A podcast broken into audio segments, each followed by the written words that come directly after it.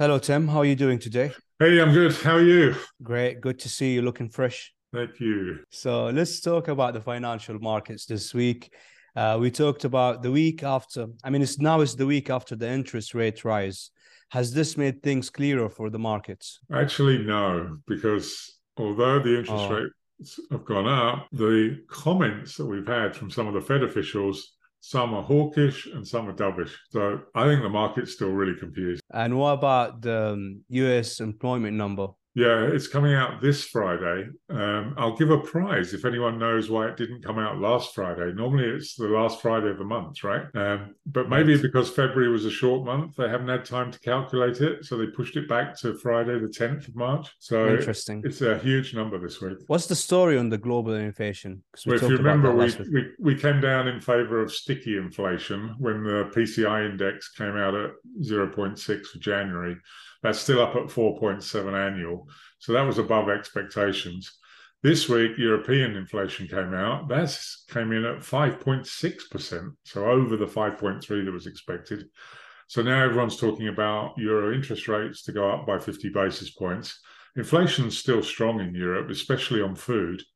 I mean, the, the UK actually has a vegetable shortage at the moment due to drought conditions for European farmers and pasta prices are up 90% since wow. 90% can you imagine? That's one of the staple foods that most people would buy if they were looking to save money normally right?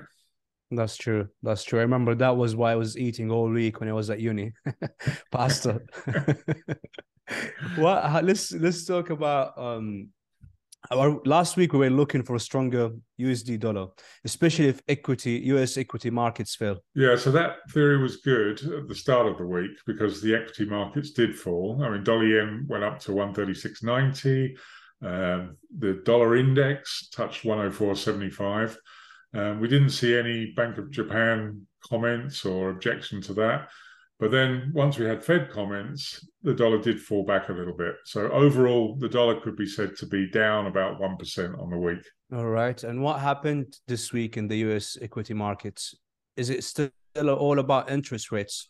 Yeah, I guess it is. You know, some commentators are saying, is cash king now? Or have we still got the two groups the wall of money, the fear of missing out that wants to buy now, or the wall of worry that was worrying about US rates going up? So they have the joy of missing out if it goes down. They don't buy, but could prices get cheaper in the equity markets? As you say, it's all being driven by interest rates. So recently, the sixth month treasury yield crossed higher than a 60 40 portfolio, 60% stocks, 40% bonds in the S&P 500 stocks. Those yields crossed for the first time in 20 years. So normally people would see this as the moment to hold fixed income and get out of equities. But the Fed comments that we had this week have really confused people again. So hawkish Fed members' comments triggered a spike up in bond yields during the first part of the week because some Fed members said, well, we're opening the door to a 50 basis point rate rise in March. But the Atlanta Fed uh, President Bostic came out and he sparked a bit of a rally in equities on Thursday because he said he only supports a 25 basis points rate hike. So which is it? You know, the, the, the 10 year yield pulled back from an intraday, intra week high of 4.09 to end the week only slightly higher. So that meant US equities went down at the start of the week. The 200-day moving average in the S&P is at 39.40 at the moment. That was tested. So when it started to break, there wasn't any huge sell off. So that shows people are already short the markets or they didn't want to sell at those low levels. The NASDAQ tested its 200 day moving average. Then the FOMO buyers came back in again. so the markets are confused and just started buying equities again. On, on Friday, we saw loads of um, algo based buying and it just pushed the market right up. It closed at the highs. Now, those are not new highs for recent months. So really things have you know, move back into the range. But, you know, I have a question. Is the Fed trying to move the rates higher, but without crushing the equity markets? Because we get hawkish comments by Powell, higher for longer, 50 basis points. Then we get dovish comments by other Fed officials like Bostic, maybe only 25 basis points this time. So who's the winner this week? Well, it's been a tough week, but FOMO wins by a whisker because of the Thursday and Friday rallies. But overall, we've just turned back into the recent ranges. You know, we're not making new highs. So in a bear market, you do get rallies, but mostly you're looking for lower highs and lower lows. But these sudden rallies come quite quickly without any warning, like we had in January and like we had on Thursday and Friday. So the bear market kind of loses momentum in those moments. Right. And I think FOMO been winning since the start of the year more yeah. than the don't fight. the uh, the you know don't fight the Fed guys have only had uh, two wins out of nine, right? Wow. So, you know when when you see that kind of price action when it breaks the 200 day moving average and there isn't a sell off, you know that there are buyers waiting below. So we could say that you know the DTF guys are just kind of waiting. They they want to buy, but at lower levels. They think they can see lower levels, so they're staying out the market. They're staying in cash, staying in fixed income, maybe staying in gold, but waiting for something below. A little bit like Bitcoin. You know, when it was under such pressure at 18,000, yeah. 16,000, everyone thought it would go down. But if you spoke to everyone, they said, "Oh yeah, I'm going to buy when it goes down." Right, right. And what happened this week in other equity markets? Yeah, shares in Europe rose because the market again was focused on slight signs of an improving economic outlook. But the ECB's President Lagarde signaled a 50 basis point rate hike in March. So that's hawkish. Chinese stocks went up for the second week because there was strong economic data. That raised prospects for a better than expected recovery.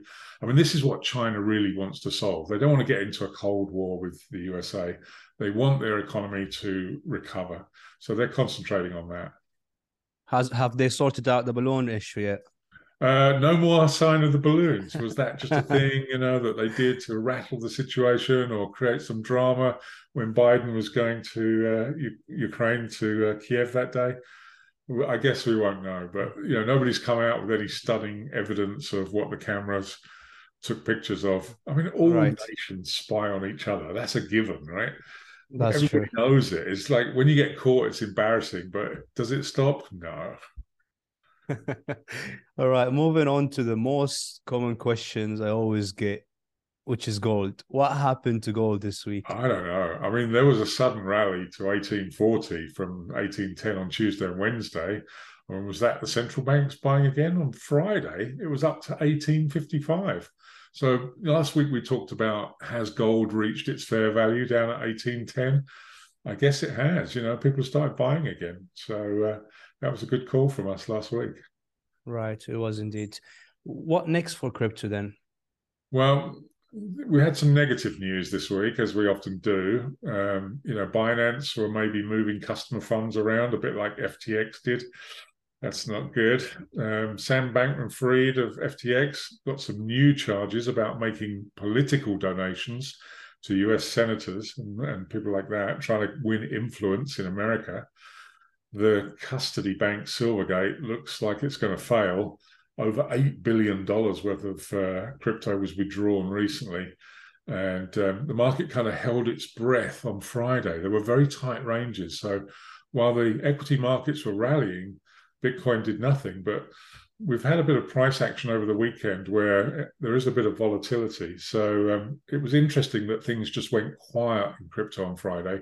If you remember when we had the FTX thing, everybody kind of withdrew their coins from the exchanges and there was no trading just things went quiet so this maybe this is a characteristic of the crypto markets they don't carry on everybody just stops and runs away when there's bad news Right. On the price action side, we're never quite sure what news will do to Bitcoin if people stop worrying about bad news. So that support under 23,000 eventually got broken and the market fell in Bitcoin to 22,300. So it was following NASDAQ closely in the earlier part of the week, but it interestingly didn't really rally up on Friday when the equity markets went back up. Um, Bitcoin actually broke down below its 50 day moving average this week. Does that mean much? probably means that you know the 25,200 resistance is still in place. So for support, the levels to watch are 21,200, 20,000 as a psychological support, then that resistance at 25,200 and then a 28,000 target that we had before. Right. You know what? Like uh, crypto investors, they strike me as investors who want to get rich quick. Like, you know, because of what they've, they've seen what happened over the last five, six years and they thinking, all right, I jump in now. And as soon as something happens, they just go out. Anyways, let's move. You know, you get, you get these guys and, you know, we did have a tremendous rally. I mean, I, I remember looking at Bitcoin in 2012 and it was $250 for one Bitcoin, right? Yeah. And we were going to buy five or six Bitcoin and just put them away somewhere and forget about them, right? And we didn't do it. And it went up to $1,500. Then it came all the way down to $400. Right. We never saw it going up to $69,000, which was the, the high. But when it was $13,000 recently and went back up into the 40s, you know, people wanted to buy this time, but it's 13,000 for one Bitcoin. It's not 250 anymore, right? So yeah, you end up buying a smaller amount. So I think a lot of people have lost a lot of money betting on, you know, movements or betting wrongly on mar- volatile markets where the market makers have just squeezed them out either side. So, you know, it's not a surprise to me that when the FTX thing happened that we did have kind of like just a kind of crypto winter where trading didn't go on. But you know, we we've looked at uh, crypto trading algos. There's some interesting algos out there that maybe make range plays. So we'll give you an update on more of that when we know more about it. Absolutely. Let's talk about the UK. What happened in the UK this week, and how did that affect cable and euro sterling? By the way, lots of people ask me why is it called cable well a long time ago before the telecom communication industry was born there was a different price for sterling against the us dollar in london compared to the price in new york they had to send a telegram um, to telegram the price so it was very slow so once the first underseas cable went from the usa to the uk it meant you could see the same price of sterling against the US dollar on both sides of the Atlantic at the same time. So that was why they named it cable. The traders nicknamed it cable. That's the that's the interesting story on that one. I mean, this week for sterling, the positive things are Rishi was focused on Northern Ireland. He had the meeting with Ursula von der Leyen, the uh, EU president, and they reached this new Windsor Agreement about the trade flow that goes through Northern Ireland into Europe. On that news, sterling or cable rallied from 1940 to 121.20, and uh, euro sterling sold off to 87.60. So that was good. You know, this is Rishi, the statesman, starting to show that he can get things done, which is positive for him.